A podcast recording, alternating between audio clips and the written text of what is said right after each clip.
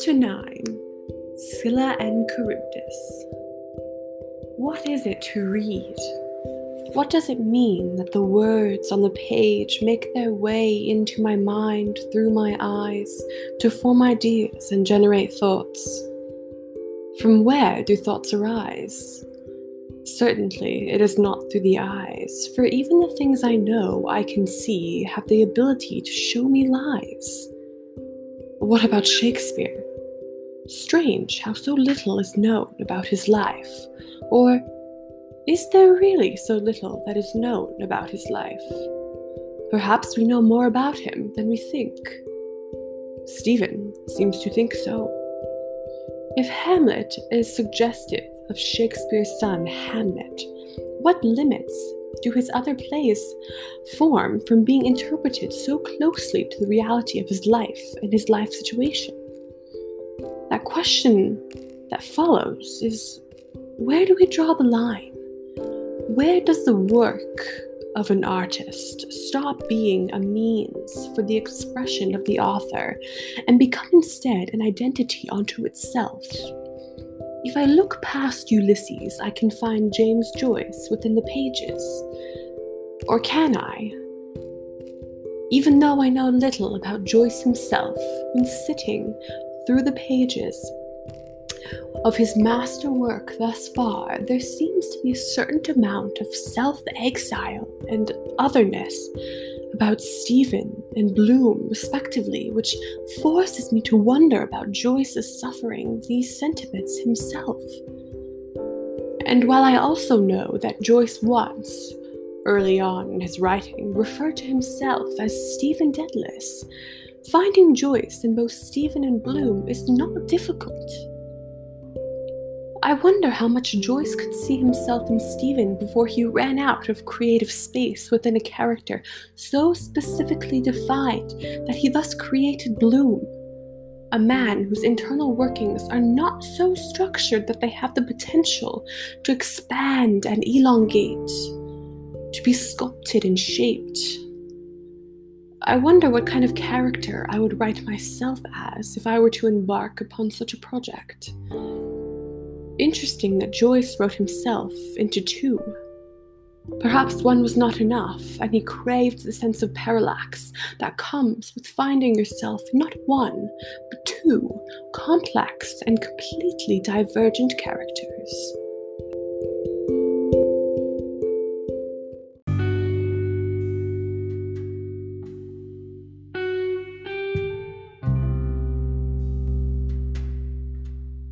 What kind of author am I?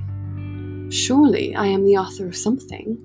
And even more, I must be the author of something more than just my life. Yes, looking back, I know that I am the author of this project. I am the author of my experience reading Ulysses, but don't confuse me with the narrator.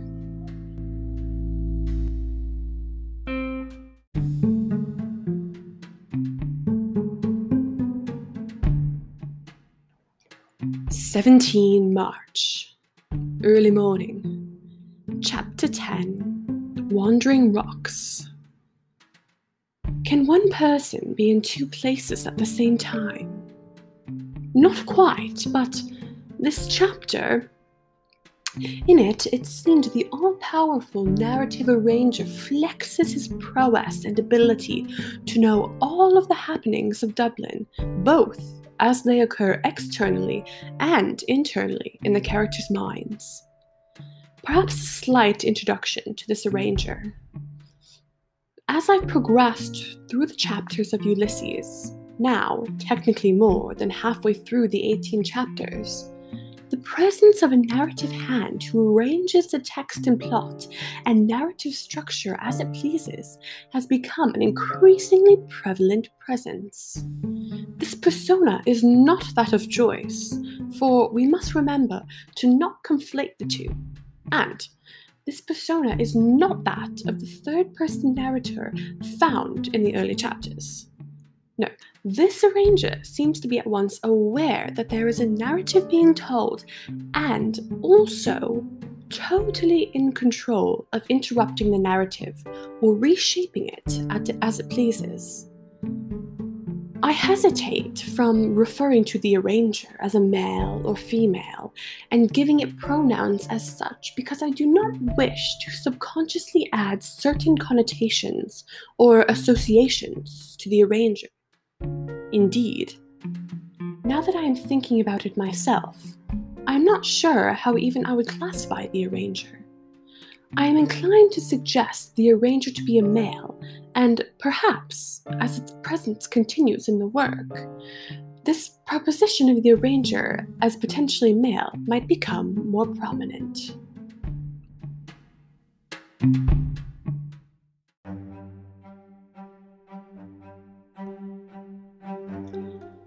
I'm sitting in the cafe, as I always sit in the cafe, the streaming limbs from a cup of coffee tickling the point of my nose.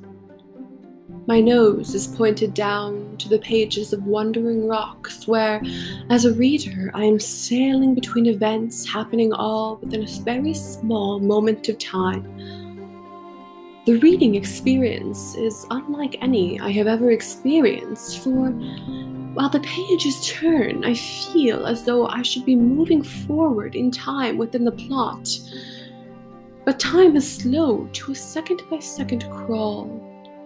This chapter, broken up into 18 sections, introduces more characters than I've yet been exposed to in the whole beginning of the book. At the beginning of the chapter, Father Conmee made a rather lengthy appearance, and immediately I was taken back to the grounds of Clongowes myself. As I experienced them when reading a portrait of the artist. Of course, Stephen and Bloom make their appearances in this chapter, and so does Blazes. He seems to be up to a bunch of no good. I'd really like to know what Molly sees in him. At first, I thought myself perhaps biased against Blazes because he functioned as a man out for Bloom's wife, but as he is captured in this chapter at a greater distance, his character presented by the arranger, I feel more confident about this opinion of mine, as it is now informed by more than one perspective. This then made me wonder about other characters in other novels by having an arranger, Joyce is allowing for parallaxes which reveal that character in more than just one light. The majority of other novels, however, do not do this, and I find I have a rather three dimensional portrait of more of the characters in Ulysses now because of this. Indeed, that being said, Joyce is a man obsessed with even the tiniest detail, and so this scrupulous cannot hurt in creating a realistic image of characters as well. As I close my book for the day, my eyes fatigued from reading, I slice my finger with one of the pages from chapter 10. Before I can pull my hand away in shock due to the peak of pain inflicted by the paper cut, drop of blood makes its way from my bloodstream, splattering in the space between one episode and another.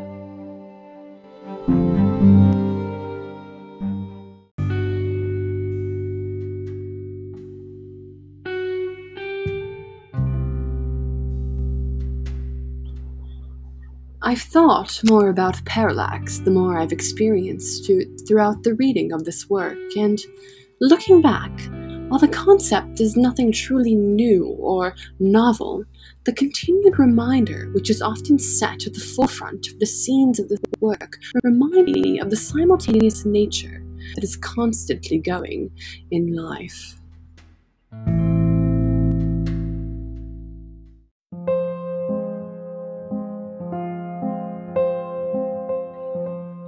Twenty March afternoon. Chapter 11 Sirens. Numerous times I've attended the opera and lost myself in the music. This is a common saying, and this a common experience. But in the music of this chapter, I too lost myself.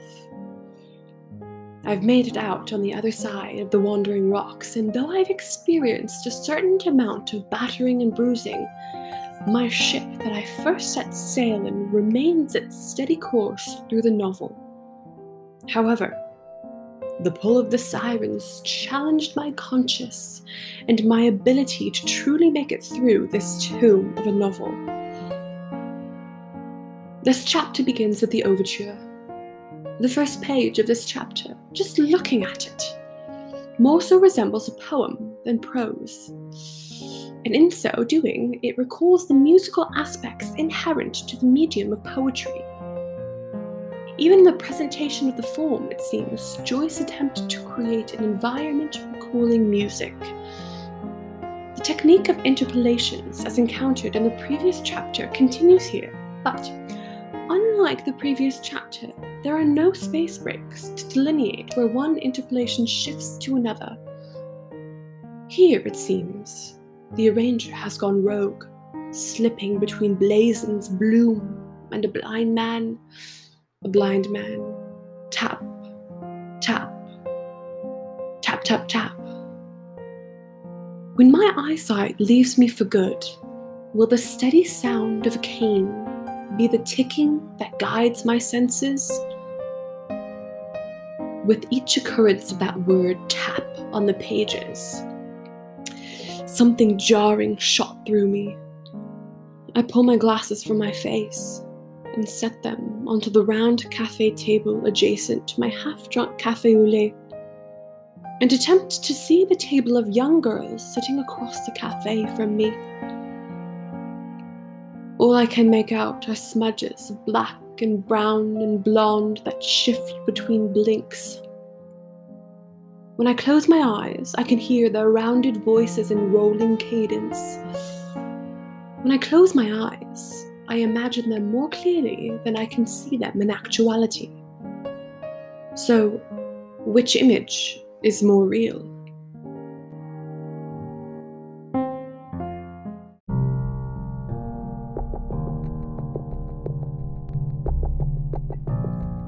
One April afternoon, Chapter 12 Cyclops.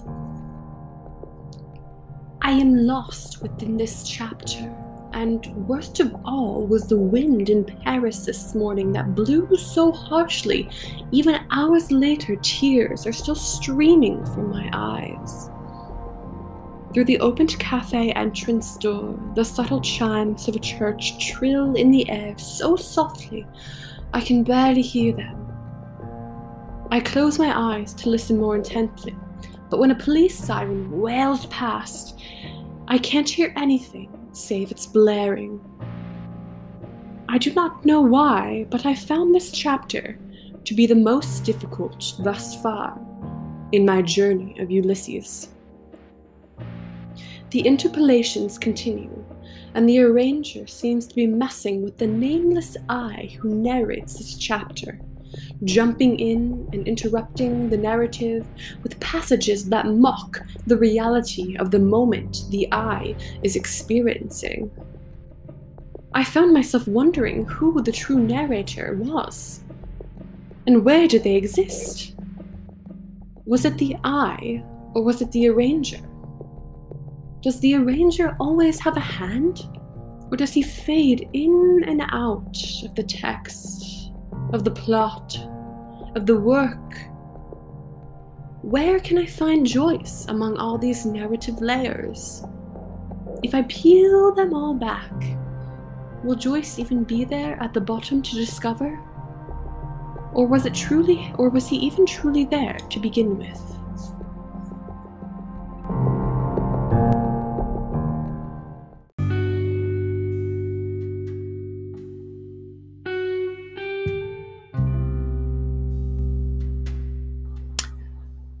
Back, I feel comfortable claiming this chapter to be my favourite of the book.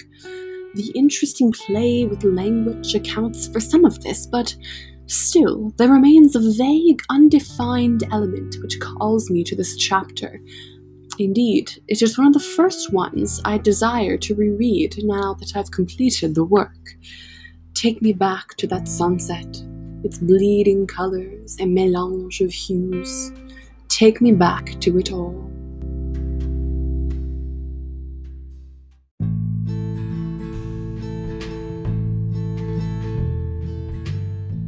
3 April, early morning. Chapter 13 Nausicaa. What is the impact of literature upon the mind? As a yoke of the sun broke over the glistening buildings lining the Rue des Martyrs, hues of delicate pink and soft orange ceased their depths for the canary yellow of day the occasional scooter tutted through the neato side streets, drivers all porting elegant vêtements, their heads capped with helmets. Pedestrians wandered at the sides of streets, peering into opening cafes, lingering at the made up displays and polished windows.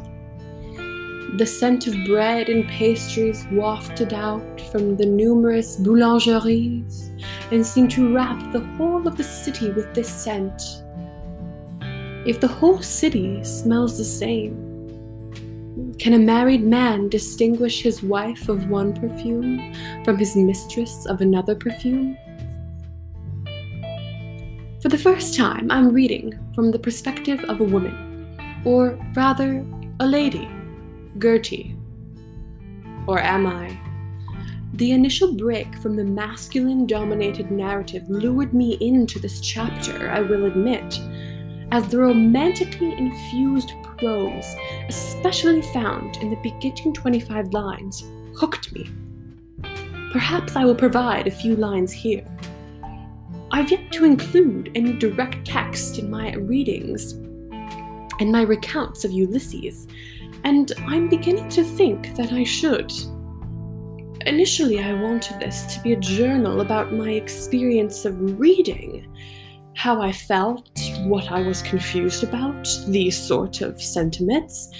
Yet, the further in I voyage, the more the text and everything created in the expanses which extend out beyond the text have enveloped me and it is, it is all I can do to think about the writing and the words and what they do. Just listen for yourself to the power of Joyce's writing. The following is a sample from those 25 lines I mentioned. The chapter begins as following. The summer evening had begun to fold the world in its mysterious embrace. Far away in the west, the sun was setting, and the last glow of all too fleeting day lingered lovingly on sea and strand, on the profound, on the proud promontory of dear old Howth, guarding as ever the waters of the bay, on the weed-grown rocks along Sandymount shore, and last but not least, on the quiet church whence there streamed forth at times upon the stillness the voice of prayer to her who is in her pure radiance a beacon ever to the storm tossed heart of man, Mary, star of the sea. Such a delicate, lovely, weighted image recalls the pastel works, in my opinion, of Monet or Seurat that create the visualization of a moment soft and fleeting with their impressionist strokes of brush. Of course, a painting is only a projected image of the arrangement of reality, which cannot ever be known beyond the space of the moment within which it happens. This is perhaps why I might venture to suggest that the arranger strikes readers with its ability. To view a moment in more than one instance is beyond what an individual can accomplish by himself, save such instances that are found within the masterful Ulysses.